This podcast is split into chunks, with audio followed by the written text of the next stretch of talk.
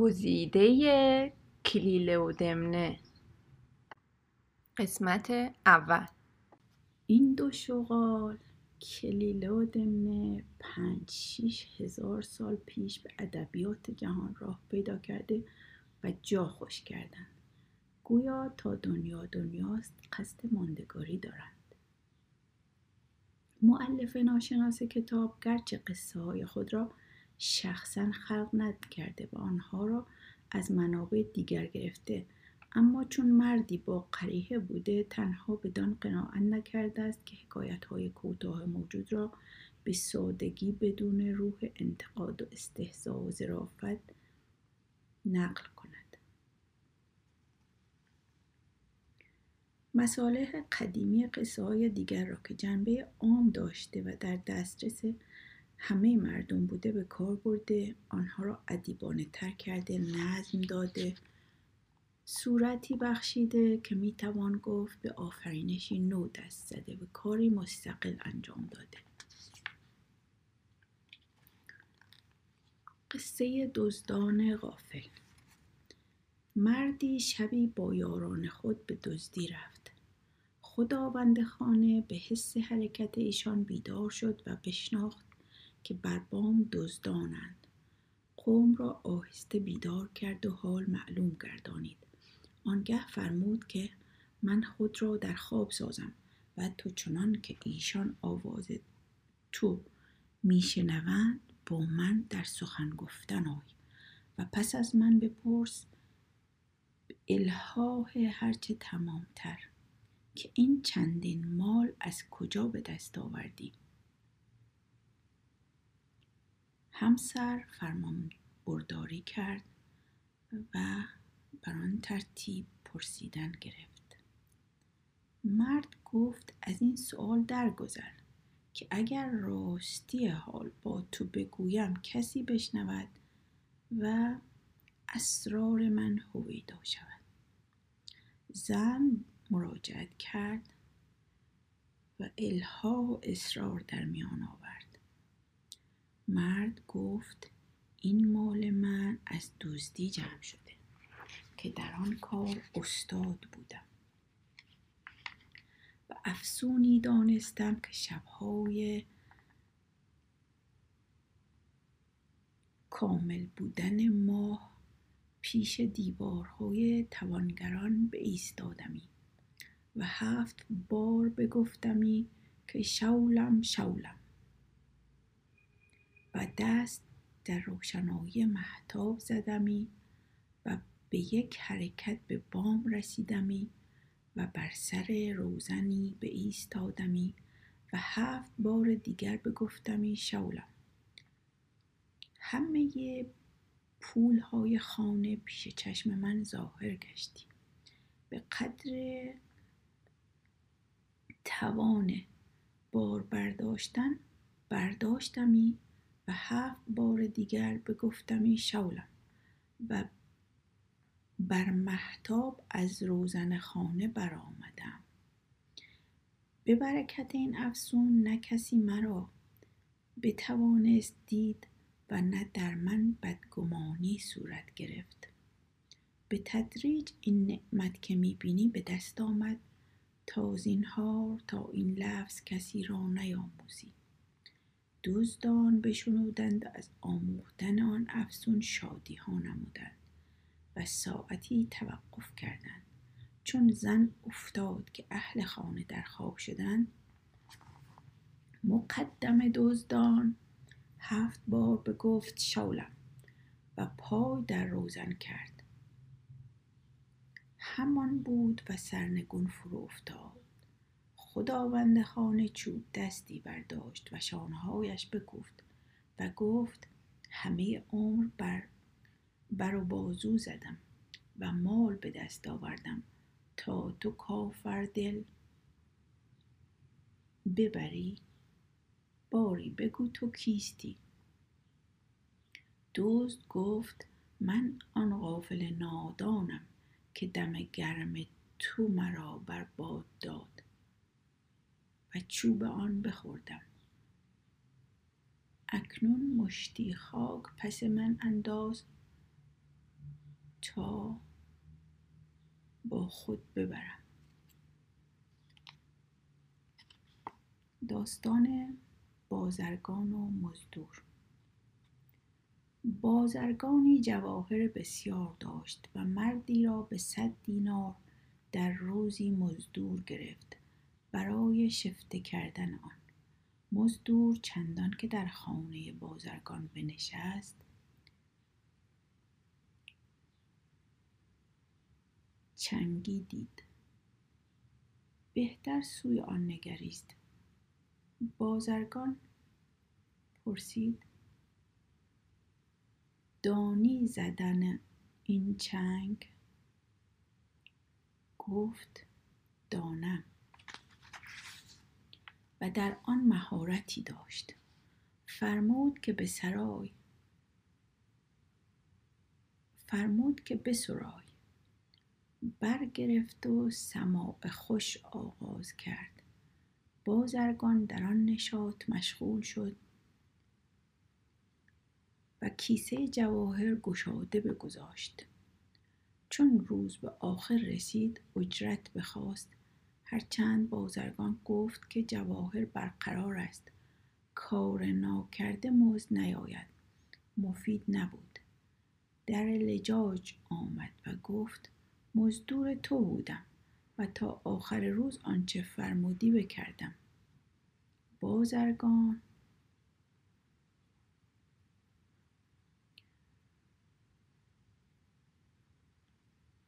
به حال خیشتن بازگشت، از عهده بیرون آمد، متحیر بماند. روزگار ضایع، مال هدر، جواهر پریشان و پشیمانی باقی. داستان مرد غافل و چاه. مردی از پیش اشتر مست بگریخت و به ضرورت خیشتن در چاهی آویخت و دست در دو شاخه زد که بر بالای آن چاه رویده بود و پاهایش بر جای قرار گرفت. در این میان بهتر بنگریست، هر دو پای بر سر چهار مار بود که سر از سوراخ بیرون گذاشته بودند. نظر به قعر چاه افکند، اژدهایی سهمناک دید، دهان گشاده و افتادن او را انتظار می‌کشید. به سر چاه التفات نمود، موشان سیاه و سپید بیخ آن شاخ‌ها دایم بی وقفه می‌بریدند و او در اثنای این محنت تدبیری می‌اندیشید و خلاصی خود را به طریقی می‌جست. پیش خویش زنبورخانه و قدری شهد یافت، چیزی از آن به لب برد، از نوعی در حلاوت آن مشغول گشت که از کار خود غافل ماند و نه اندیشید که پای او بر سر چهار مار است و نه توان دانست که کدام وقت در حرکت آیند و موشان در بریدن شاخها جد بلیغ می نمایند و البته سستی بدان راه نمی یافت و آن لذت تحقیر بدو چنین غفلتی راه داد و حجاب تاریک برابر نور عقل او بداشت تا موشان از بریدن شاخها بپرداختند و بیچاره حریص در دهان اژدها افتاد. روباه و طبل. روباهی در بیشه‌ای رفت، آنجا طبلی دید، پهلوی درختی افکنده، و هرگاه که باد بجستی شاخ درخت بر طبل رسیدی، آوازی سهمناک به گوش روباه آمدی. چون روباه زخامت جثه بدید و مهابت آواز بشنید، طمع در بست که گوشت و پوست فراخوار آواز باشد. می کوشید تا آن را بدرید، پوستی بیشتر نیافت. گفت: بدانستم که هر کجا جثه ضخیمتر و آواز آن هایلتر، منفعت آن کمتر. زاغ و مار. زاغی در کوهی بر بالای درختی خانه داشت و در آن حوالی سوراخ ماری بود. هرگاه که زاغ بچه بیرون آوردی مار بخوردی. چون از حد بگذشت و زاغ درماند، شکایت بر شغال که دوست وی بود بکرد و گفت می اندیشم که خود را از بلای این ظالم جان جان شکر باز رهانم. شغال پرسید که به چه طریق قدم در این کار خواهی نهاد. گفت می خواهم که چون مار در خواب شود ناگاه چشمهای جهانبینش برکنم تا در مستقبل نور دیده و میوه دل من از قصد او ایمن گردد. شغال گفت این تدبیر بابت خردمندان نیست. چه خردمند قصد دشمن بر وجهی کند که در آن خطر نباشد. لکن من تو را وجهی نمایم که اگر بر آن کار توانا گردی سبب وقای تو و موجب هلاک مار باشد. زاغ گفت از اشارت دوستان نتوان گذشت و رای خردمندان را خلاف نتوان کرد. شغال گفت صواب آن می نماید که در اوج هوا پروازی کنی و در بامها و صحراها چشم می اندازی تا نظر بر پیرایه‌ای گشاده افکنی که ربودن آن میسر باشد. فرودایی آن را برداری و هموارتر می روی چنان که از چشم مردمان غایب نگردی.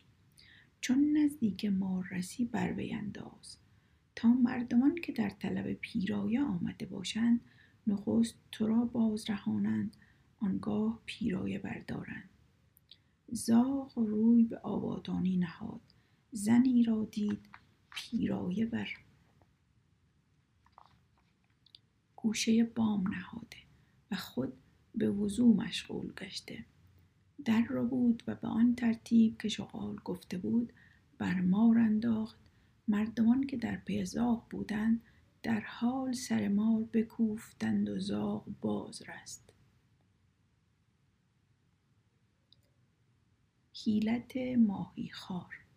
ماهی خاری بر لب آبی وطن ساخته بود و به قدر حاجت ماهی می گرفتی و روزگار در نعمت می گذاشت. چون ضعف پیری به دوراه یافت از شکار باز ماند. با خود گفت دریغا عمر که عنان گشاده رفت و از وی جز تجربت و ممارست عوضی به دست نیامد که در وقت پیری پایمردی یا دستگیری تواند بود. امروز بنای کار خود چون از قوت باز مانده‌ام بر حیلت باید نهاد و اسباب قوت که قوام معیشت است از این بهش باید ساخت. پس چون اندوهناکی بر کنار آب بنشست، پنج پایک از دور او را بدید. پیشتر آمد و گفت تو را غمناک میبینم.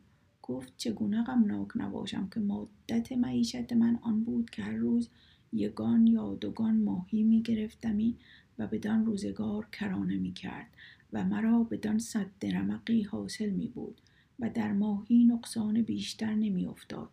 و امروز دو صیاد از اینجا میگذشتند و با یکدیگر میگفتند در این آبگیر ماهی بسیار است، تدبیر ایشان بباید کرد.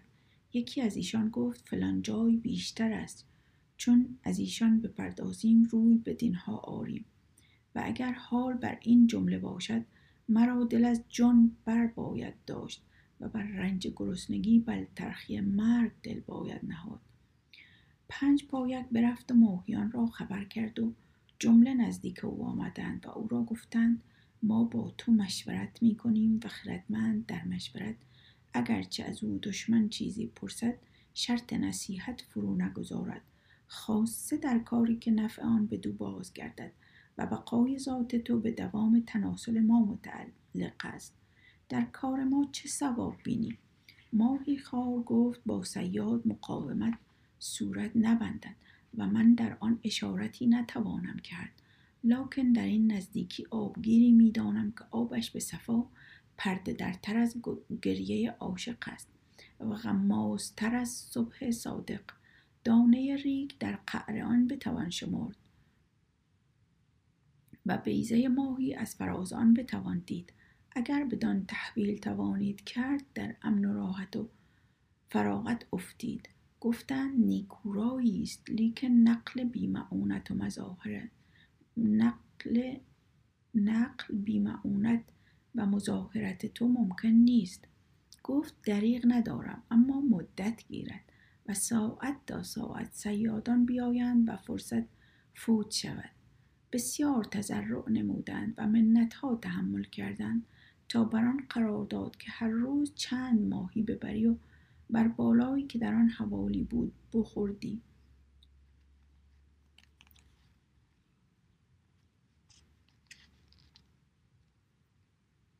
و دیگران در آن تحویل تعجیل و مسارعت می نمودند و با یک دیگر پیش دستی و مسابقت می کردند و خود به چشم عبرت در سهو و غفلت ایشان می نگریست. چون روزها بران گذشت، پنج پایک هم خواست که تحویل کند. ماهی خوار او را بر پشت گرفت و روی بدان بالا نهاد که خوابگاه ماهیان بود. چون پنج پایک از دور استخوان ماهی دید، بسیار دانست که حال چیست. اندیشید که خردمند چون دشمن را در مقام خطر بدید و قصد او در جان خود مشاهدت کرد، اگر کوشش فرو گذارد در خون خیش سعی کرده باشد و چون بکوشید اگر پیروز آید نام گیرد. پس خیشتن بر گردن ماهی خوار افکند و حلق او محکم بیفشرد، چنان که بیهوش از هوا درآمد و یک سره به زیارت مالک رفت. پنج پایک سر خیش گرفت و پای در راه نهاد تا به نزدیک بقیت ماهیان آمد و تعزیت یاران گذشته و تهنیت حیات ایشان بگفت و از صورت حال اعلام داد. همگنان شاد گشتند و وفات ماهی خوار را عمر تازه شمردند. این بود داستان ما. امیدوارم مورد پسند شما واقع شده باشد.